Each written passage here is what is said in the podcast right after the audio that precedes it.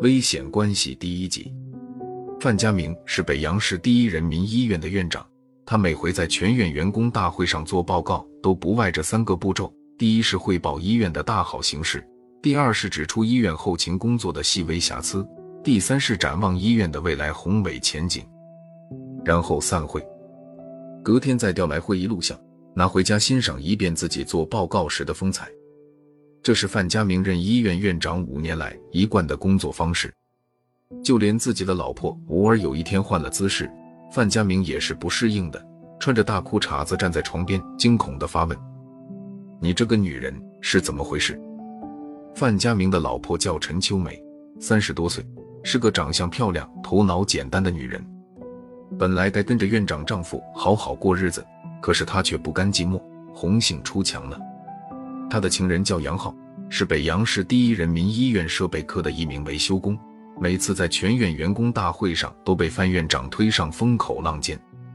因为以范院长的智商，在做工作报告时也指不出别的缺点来，拿后勤部开刀是最方便的了。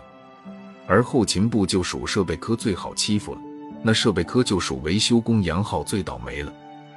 杨浩只好拿他老婆出气，与陈秋梅一拍即合，成了地下情人。杨浩也不是一个流氓，偷了院长的老婆，心里还是很害怕的，于是不时冒出与陈秋梅了断的念头。杨浩27岁，他想认真相个亲，成个家，过好小日子，这样才能避免将来有一天被人断手断脚的危险。但是，每当他对陈秋梅透露出这个意思，这个女人就像疯了似的，又哭又掐，连寻死都试过，就是不肯分手，还用大量的东西贿赂杨浩。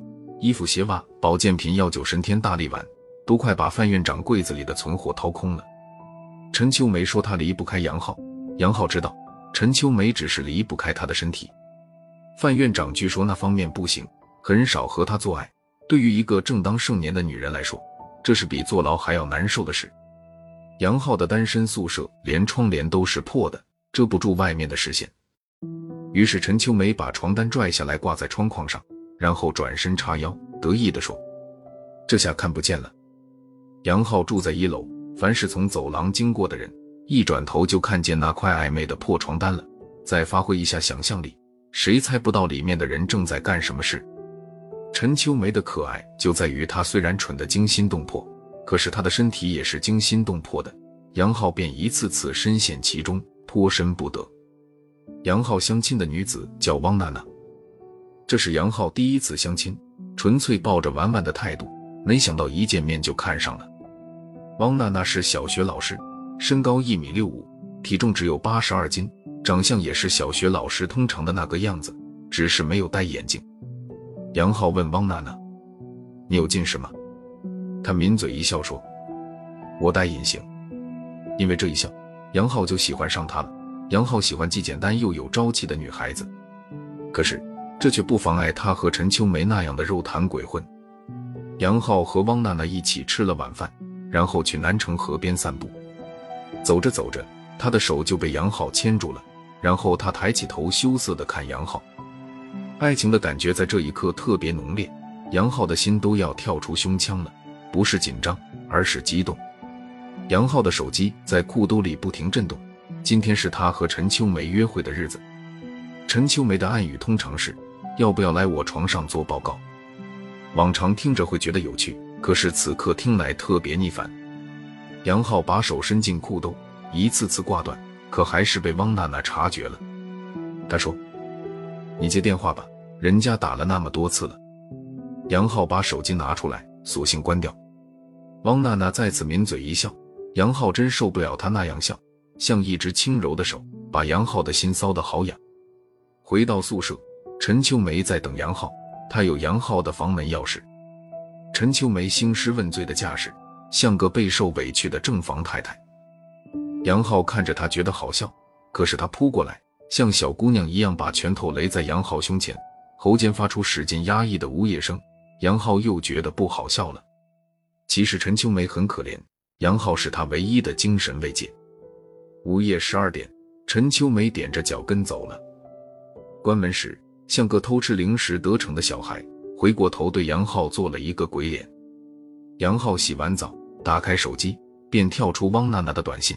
她说：“今天很愉快，谢谢你的晚餐。”杨浩脑海里慢慢拼凑出汪挪挪的模样，干净清透，像小学课本里翻开第一页的那个女孩。后来，杨浩习惯了关机，因为陈秋梅好像把眼睛粘在了他身上。只要杨浩与汪娜娜约会，他一定会疯狂地打她的电话，不让她安宁。杨浩想，不能让汪娜娜知道有这么一个女人存在。可每次杨浩和汪娜娜约会完毕，陈秋梅想要杨浩做爱，杨浩也就给了。杨浩不想为自己的行为找借口，因为他太容易被陈秋梅击溃了。他一脱光贴上来，杨浩就没办法。这也是因为杨浩在汪娜娜那里始终都只能达到牵手的程度，再进一步就不行了。爱情就是要互相占有和给予，性是爱情的最高升华，这是杨浩的理解。可是汪娜娜不同意，她认为爱情就是吃饭、看电影、聊天，空口白牙的许诺对方一辈子。汪娜娜也25岁了，杨浩真不明白这么些年她的日子是不是白混了。不过这也代表杨浩将是第一个收获她的男人，也希望是最后一个。收获的季节什么时候到来，取决于汪娜娜什么时候爱上杨浩。汪娜娜什么时候才能爱上杨浩呢？汪娜娜简单的像一汪水，像水般干净，也像水般安静。杨浩开始讨厌她的安静，没有大喜大悲，没有情绪起伏，那不是女人，那是石头。杨浩就不信她是一块石头。这天杨浩喝了酒，有点负气的去找汪娜娜，走到楼下才给她打电话，说她要上去。听得出来，汪娜娜对杨浩不约而至非常反感，她小声而坚决地说：“我要睡觉了。”然后就挂掉电话。杨浩再打，汪娜娜就关机了。怒火就在此时升腾起来，杨浩不由分说的直接上楼，在走廊里准确地找到汪娜娜的电闸，果断地拉下来。2分钟后，汪娜娜披着睡衣，打着手电筒，小心翼翼地从门里探出头来。杨浩一个箭步窜过去，把她扑回屋内。这是一个收获的季节，杨浩再也等不得了。杨浩赢了，最终冲进了汪娜娜的大本营。她的身体与其说是盛开，不如说是枯萎，到处都很硬，硌着疼。杨浩很羞愧，沾到她脸上冰凉的眼泪时，杨浩几乎想夺门而逃。汪娜娜像个委屈的小媳妇般接受了被收割的事实，掩着睡衣缩在床角，单薄的肩和小小的头在墙上映出漆黄的影子。这夜，杨浩把工资卡和存折交给她，说：“从此我是你的，你怎么都赖不掉了。”而陈秋梅却像疯了似的，因为杨浩再也不给她想要的东西。杨浩忽然变成柳下惠，无论陈秋梅把自己包得多么金光雪白，杨浩都是一脸木然。杨浩的热情只给汪娜娜，他们的爱情就快要到达彼岸了。有一次完事后，杨浩忽然发现汪娜娜睁开眼睛，忧伤地盯着他。杨浩被他看得差点闪了腰，然后汪娜娜问杨浩：“你和我在一起，主要就是为了这件事吗？”“当然不是。”杨浩认真地说。然后汪娜娜叹息一声，她说：“男人不都是为了这件事吗？”杨浩说：“不管别的男人是不是，反正他不是。”杨浩抓紧汪娜娜的手，贴在自己胸膛上说：“我的心跳得很急，他不会说谎，他说我爱你，你信不信？”汪娜娜的泪滑下来，留在杨浩的胸膛上，她重新闭上眼睛，说：“我信。”